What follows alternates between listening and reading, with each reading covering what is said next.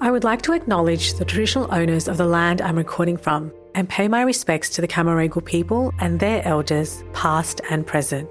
I also acknowledge the traditional owners from all Aboriginal and Torres Strait Islander lands you are listening from.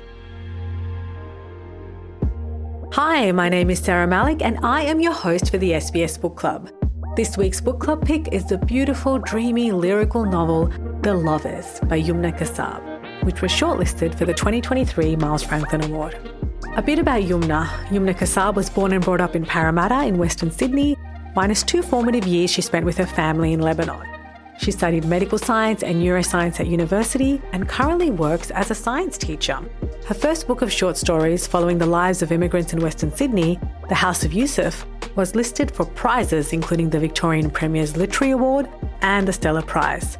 Her second work of fiction, Australiana, was published in 2022, and her latest book, Politica, is out now. Welcome, Yumna. Thanks for being here. Thank you so much for inviting me to be here. It's such an honor. I'm such a big fan of yours. now, I guess we'll start with, you know, your book, The Lovers, which is such a beautiful book and it traces the journey of Jamila and Aamir. And Jamila is, I guess, an expat on an extended break drifting in her family's village, and she unexpectedly falls in love with a man from the village. Exactly the kind of man her parents might have once arranged for her, except now she's got the confidence of an older woman and she starts a clandestine affair with him. And as they fall deeper in love, Yumna, um, it's almost as if like the world falls away and you fall deeper into their world. Was that kind of a deliberate decision for you to position us into their world as they fall in love? Well, I think that any relationship, no matter what the relationship is, is a wholly private thing. And especially in the world between, you know, two people in a sort of romantic relationship, yeah, that everything else in the world does actually take a sort of step back. Uh, it wasn't a conscious decision to, you know, just focus on them, but I find that with all the books that I write, that usually the focus is very specific. That tends to follow a character or a couple of characters very, very closely. What sort of interests me is what is actually going on in people's minds and yeah, their secret, I suppose, their motivations, their ideas, their dreams. And so for that reason, that's why the focus is quite close on Jamila and Aamir.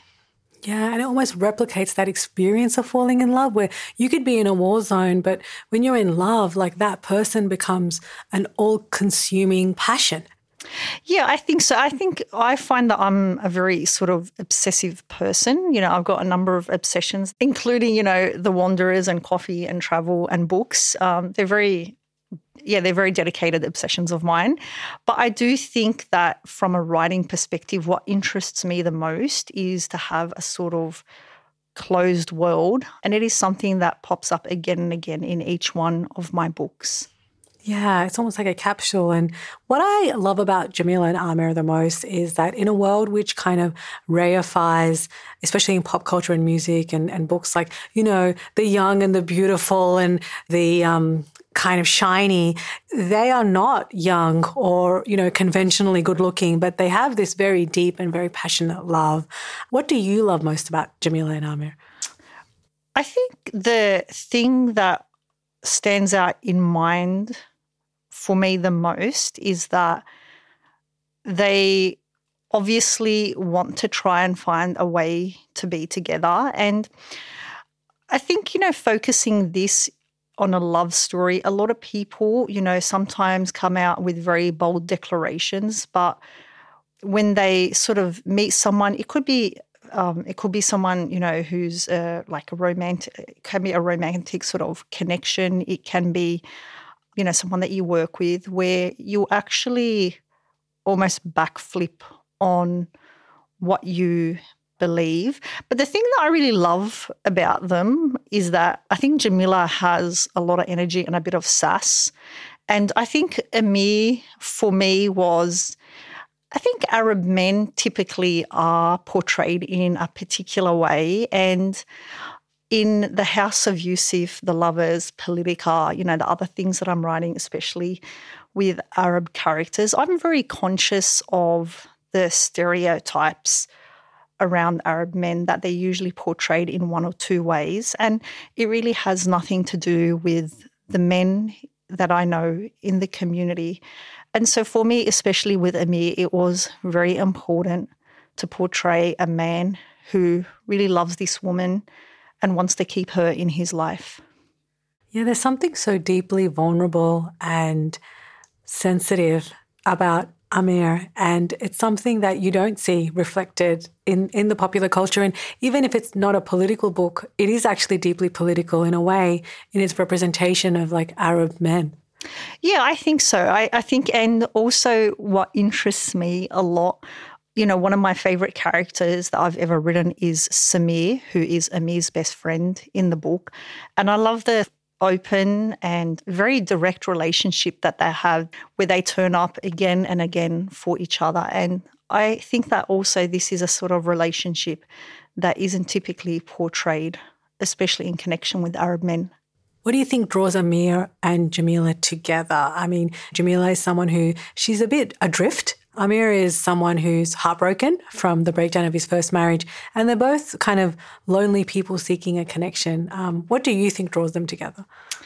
Well, I am not entirely sure. I think that most things that happen in life, especially the very big shifts that happen in a person's life, can often be very unexpected. That people are sort of going about their business and then something really catches them off guard. And I think this is definitely in their story. I don't think Jamila is really looking for something, and I don't think Aamir is actually looking for anything. But, you know, it sort of catches them off guard.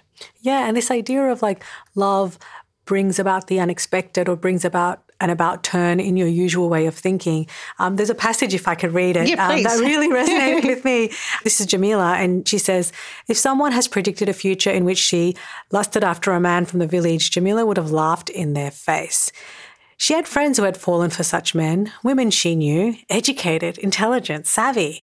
She imagined her friends laughing at her and saying, Look who's fallen for the oldest cliche after resisting all this time. A man from her parents' village, that has already been done. And she sees her life then and how she has wanted greatness, how she has refused the common, and how much pain this resistance of hers has caused. But it is not capitulation that she accepts him. He is nothing of the sort. If he was in a lineup of all the men of the world, he is still the person she would want. Even if she had the pick of other men, the handsome, the rich, the smartest, the fastest, he is the one she wants by her side and between her legs. Ooh. Mic drop. That's that's just one of my favorite passages. I'm glad. I'm glad. But I think what's actually interesting about that is that there's this sort of idea where again, you know, a person has these views about their life and what it's going to be like, and that you know, life often will deal you something that, yeah, gets you to change your mind completely. This book is about loving someone across a gulf. And do you think it's something immigrants, especially, can relate to? Yeah, I think one of the main ideas in The Lovers is that it's looking at the sort of distances between people, whether it's class or geography or money or education. But one of the other ideas that interests me a lot is that, you know, my parents migrated from Lebanon and the people of my generation who have actually grown up here and you know our relatives overseas that it's not exactly culturally the same. And i think lots of people who are migrants um, such as my parents and you know various relatives and then also my generation and the next generation that when you actually go back you do actually live between two worlds. And so the lovers is also about exploring that sort of not exact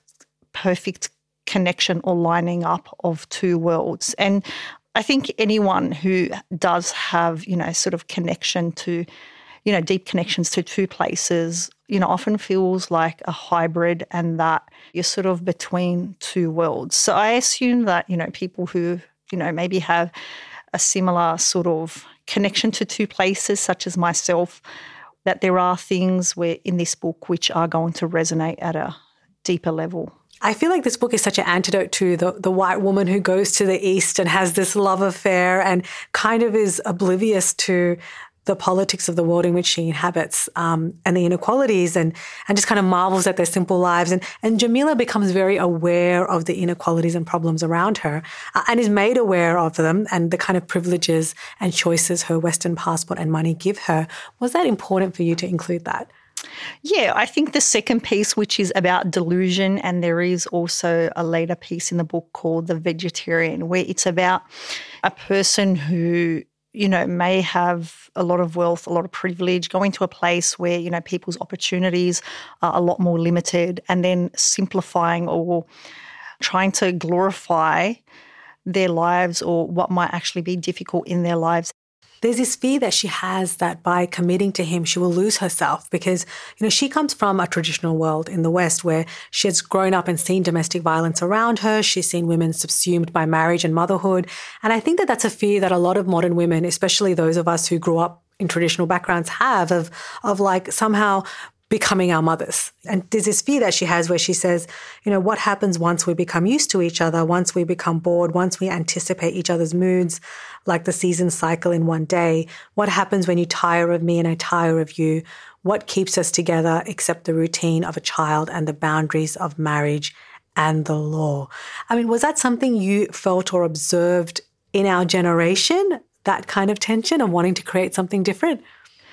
Yeah, I think so. But also, you know, it's probably the first time that, you know, people can actually make those choices. I don't know if those choices were particularly available to people previously. I'm thinking, especially in terms of the community, but I think this is also a worldwide thing that, you know, women around the world, you know, we've probably had one or two generations where we can actually choose if we have children, how many children we have, if we're married, if we're not married, you know, what we're going to pursue in terms of our lives, that it is a sort of very fresh moment in history. And I think it is something very interesting and important to actually explore from you know many different viewpoints in fiction.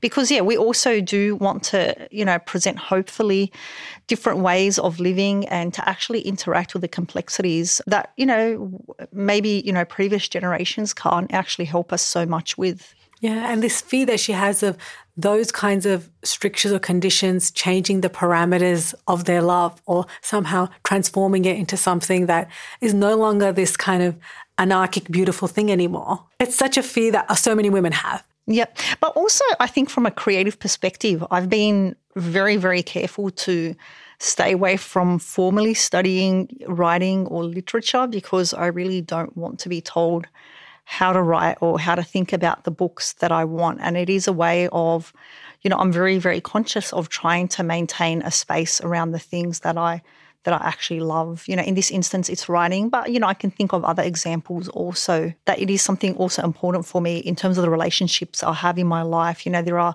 various people who are very close to me that I never talk about, and that's you know just about maintaining that privacy and that sort of independence.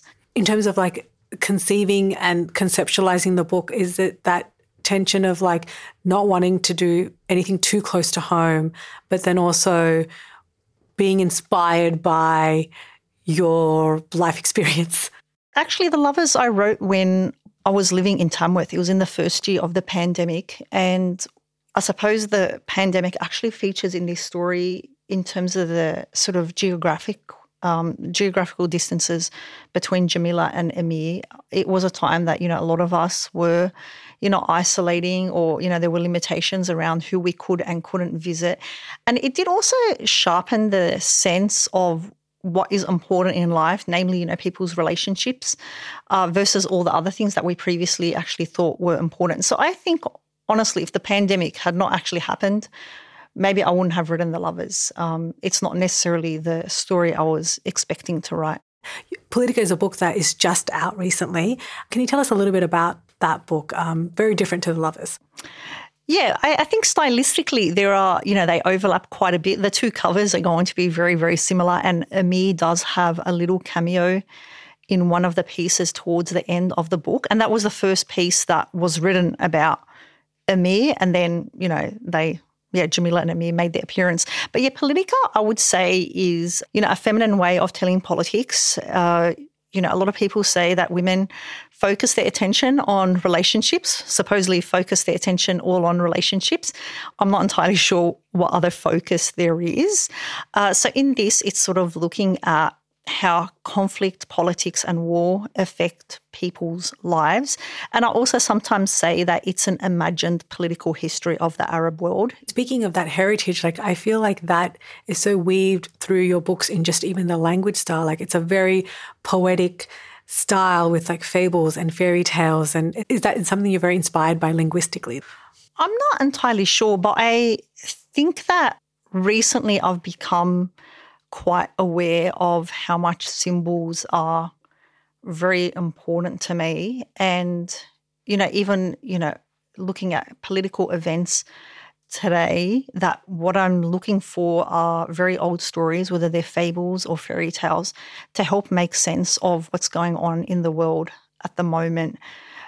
You know, it is quite different to the stories of the House of Yusuf, which are a lot more realistic. But I think sometimes by using a style that is a bit more fable like, that we can transcend uh, our realities to reach deeper truths. While if I tried to write a story that was very, very realistic, maybe it would just, um, maybe it wouldn't work as well. Yeah, and I think that because they're unnamed places and they have this kind of fairy tale quality, there's something very universal about the stories.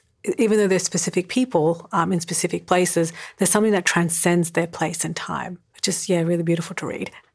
Yeah, I think um, there's a book called Women Who Run with the Wolves by Clarissa Pinkola Estes. And what she does is. I love that book. Do you? yeah. It is. I love this book. If there's like, if I'm allowed one book, you know, just that's it, one book, it's actually that book. Um, but I've been reading that for a very long time to the point where, you know, the, her versions of the various fairy tales in that book and then her interpretations, especially. Yeah, it's um, you know, I've read it so many times that it's just part of my thinking. And I think when I'm actually writing, I'm sort of drawing on that map that I've built up across my life. Um, that is using a lot of the symbols that you know I've um, you've been reading over and over again. It's it's about the metaphor and the story, and it becomes a lot less didactic when you approach themes in that way. Yeah, I think uh, Anne Rice with her vampire stories, and she also wrote about witches and various things. Another author I absolutely love. I'm glad. I, I, love her so much. And, you know, I tell everyone that I love vampires. And I think they're not sure if, if I mean it seriously, but I do mean it seriously. But she says, um, talking about vampires, that she could actually talk about life, death, morality, and all these things that she couldn't if she tried to write straight social realism. Going back to the the book, The Lovers. Um, the Lovers. Yeah, a, a, lot of it is about the contradictions of like small town village life, where people gossip, but they also turn a blind eye to certain things. And I wanted to ask you, you know, Jamila and, and Aamir are very discreet, but everyone in their Muslim village knows they're sleeping together, including Aamir's mother, who you know makes a visit. How do Jamila and Aamir, do you think, get away with this affair in this village? I have my own theories, but how do you think they get away with it? That is a good question and one that I've never considered. However, I think because they're not meeting in public, that maybe they get away with it. Um, that a lot of what is going on is happening under the cover of darkness. That is one factor. But then the other factor is that sometimes people from abroad are allowed more allowances than people who are in the village. Yes, and I think that because Jamila's kind of a loner and an outsider and a foreigner, any stigma or censor that is kind of placed upon her won't really affect her because, you know, what can you do to ostracize someone who's already kind of ostracized themselves? yeah, and obviously she can just leave. While if she was maybe staying and living, you know, permanently in this village, it's I think a different reality. I think there's something very delicious about that. You know, as someone who kind of grew up in a very conservative community in the West, where you're always worried about a Pakistani and you're looking at you and doing something or saying something, she almost goes to the heart of of the gossip central and flagrantly breaks the taboo and codes there, but almost in defiance, but there's no way that she can be censored. So there's something kind of a bit radical about that. Yeah, I think so. I think so. And I think there is um there is a story in there which sort of subverts a particular, um, well, it's a subversive kind of fairy tale, I think, the one called Feathers. But I think it is very interesting to take the sort of traditional story and upend it. I really like that. Yeah. Um, but also, I think it kind of upends our kind of assumptions and presumptions of village life because there's other stories interspersed in the book about, you know, all the surprising and contradictory things that people do. So even in a village, there's people having affairs and there's people who, you know, break taboos and do things that are you know unconventional and and yeah it kind of also upends our own assumptions western presumptions of, of what a village is or what people do yeah, I really enjoyed the time that I was living in Tamworth. But the thing that I found very interesting was that people had a greater awareness of what's happening in their community compared to a place like Sydney. And in that aspect, it actually reminded me a bit of Lebanon, where people for many generations probably know each other's families. There is this sort of sense of connection to a place and not so much movement that you would actually find in a city. So yeah, I, I think there was a interesting parallel between yeah the place yeah, places in Lebanon and then also Tamworth, actually. That's an interesting parallel because you spent two years in Lebanon growing up and then you spent three years in Tamworth, I think between 2018 and 2021. Yep. You know, you are born and bred in Western Sydney and a lot of that inspires House of Yusuf, your first book of short stories, which is kind of centers around immigrants in Western Sydney.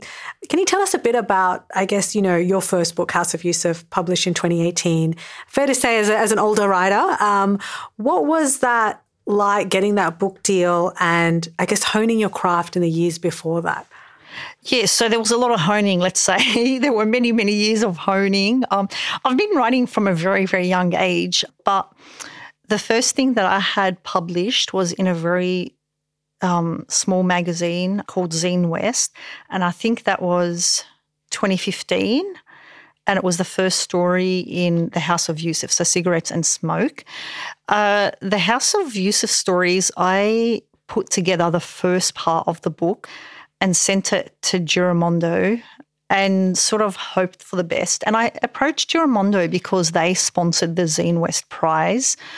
And I didn't necessarily know at the time anyone who was a writer or really in the literary sort of community or in the publishing industry. And I, you know, really emphasize that for all the people out there who may be writing and know no one in the industry. You don't have to know anyone. But essentially, I sent those stories off to Giramondo. And then three or four months later, Ivor, who is the head of Giramondo, um, contacted me to say, hey, you know, these are interesting stories. Could we, you know, speak? And in that conversation, what came about is that the first section of stories, maybe there's 100 pages, were too short to be a book on their own. And he asked if there was anything else that I had. I have boxes of stories at home. So, yes, there's a very big archive. But essentially, what I did is there were a series of stories that were also centered around yeah, around Western Sydney and with Lebanese migrant community in mind. And so those were the stories that I ended up putting together into the House of Yusuf. Wow. And so, you know, you um, studied neuroscience and medical science at university. You worked as a science teacher for many, many years. And so, what kept you going on the writing that you were working on on the side for many years? Like, what kept you going to like still kind of believe in yourself as a writer um, over many years as you were kind of honing your craft? You know, I do have it, you know, at the forefront of my mind that hypothetically, if I never publish anything again, that I'll be writing every day, that it is something that is part of my life. And I do anticipate that even at my deathbed, I'll probably be writing stories. So that is not going to change and it's got nothing to do with publishing. You know, that's a sort of side thing. And I'm very conscious in terms of, you know, handing projects over to my publisher. I only ever hand in a project that is completely finished, it's clear in my mind. I never speak about my ideas as I'm writing them. And that's just to protect this as a space, a sacred space with the muse, I guess, and to always keep it as my own thing. Was it a dream come true, or was it just, okay, well, I will do this regardless of whether I'm published or not? So I'm trying not to read too much into it. Like, what was it exciting to burst onto the scene in this way and kind of have have your work out there? I think the biggest change for me is that before I published The House of Yusuf, I didn't really, other than a couple of friends, and most people didn't actually know that I wrote. And it wasn't until House of Yusuf was published that I actually started to say to people that I actually write. And now, being the Parramatta Laureate, I can be very open about it. So, yeah, I think that's probably been the biggest change for me. Yeah, because you are someone I think who likes to keep their cards close to their chest. You're someone who doesn't like to speak about something. Maybe you're superstitious. You don't want to ruin it by talking too much about it before it's done.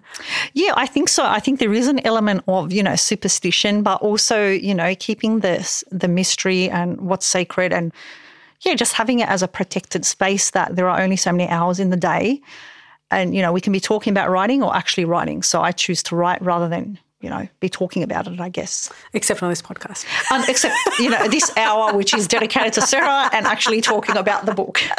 um, were your students excited when they saw your name out and your book out? Oh, the, the thing is, so any teacher who knows, you know, anyone who's teaching already knows this, but yeah, the minute they have a new teacher, they Google you. So yeah, all those the photos, the books, they come up, and yeah, they are actually very, very, very excited. And I do make a point of telling my students that yeah, I'm from Parramatta, and the reason I actually say that to them is so that they don't actually think if they have creative plans or you know they are into the arts that they need to be from somewhere else or have super wealthy parents or anything like that. So I do, you know, sort of emphasize that to my students. But yeah, they're very they're very excited.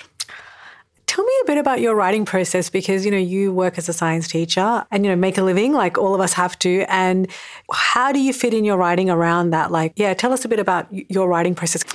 Yeah, so I I generally keep a notebook um, and I take this notebook wherever I go. I today have made the mistake of leaving the house without the notebook. And so I have little scraps of paper in my copy of The Lovers, and I've been writing on that. Uh, but generally speaking, I do have a notebook wherever I go. And I like to write over coffee in the morning, preferably at a cafe. If not, it's after school. Um, but I don't really aim for, you know, more than, say, 15 minutes. And the reason I say that is because 15 minutes is actually doable. It's, you know, sort of overcomes any sort of procrastination barrier. But the idea is just to sit down in a very regular way and actually write and not be particularly fussed about what's being written, that it can be as crappy as it wants to be. Uh, and Ray Bradbury, in a book called Zen in the Art of Writing, says that if you skip a day, no one will actually know that you've skipped a day in the story. But if you skip two to three days, it will actually start to show in the story. And it's something that I keep in mind that it is very important to keep close to the story that I'm actually writing. Wow, no excuses, listeners. You know, you all you need is 15 minutes a day to write your book, and you can do it over coffee. And if if Yumna can, you can. So you're setting the bar high. I, I do think it's misleading. I say that I aim for 15 minutes. I obviously write more than 15 minutes. I'm quite happy writing, you know, for a very long period of time. But I just have that always as a minimum. I'm not allowed to write less. Ah, so and it's just about grabbing snatches of time wherever you can, right? Yes, exactly. It's not, you know, I do know some people who aim for two hour sessions. I think that sounds like work. And so I just prefer to keep it very small and very manageable. And like you chip away at it slowly. That's it. It's, yeah. you know, just small little bits. And I do think that the reason a lot of my stories are quite short is because they're written over coffee. And as soon as that coffee is done, that's it, the story's done. I love that. If you want more, you've got to give her a bigger cup of coffee. Guys. Exactly, exactly. Last question Are you a romantic? No, I'm actually very cynical. I am very cynical, and I never expected I would write a book called The Lovers. So there we go. How did you write that as a cynic? Um, I think what's important as a writer is to when you occupy the the viewpoint of a character and to me they aren't characters you know they were with me for a year and they are real to me but to yeah, completely be in their world, to be immersed with them, for there to be no separation. And I think one of the biggest rookie mistakes a person can make who is reading is to assume that the writer and the characters are the same or that they share the same views. Because often what I'm doing, and I'm sure other writers do, is that, you know, you occupy someone else's world and viewpoint completely, even if you're a cynic. Can you tell me about how Jamila and Aamir came into your world and into your heart and subconscious? I think one weekend in Tamworth, it may have been in April 2020. I wrote maybe seven or eight of the first pieces, and I kept coming back to these characters. I did read Lady Chatterley's Lover in March. That is the book that reminds me of this one. Yes. And that book, other than all the sexiness that goes on, is very much about class. And, you know, I read it and I think I forgot about it. And then I went back to it last year. And I have to say that D.H. Lawrence is fantastic at exploring the sort of social dynamics, especially around class.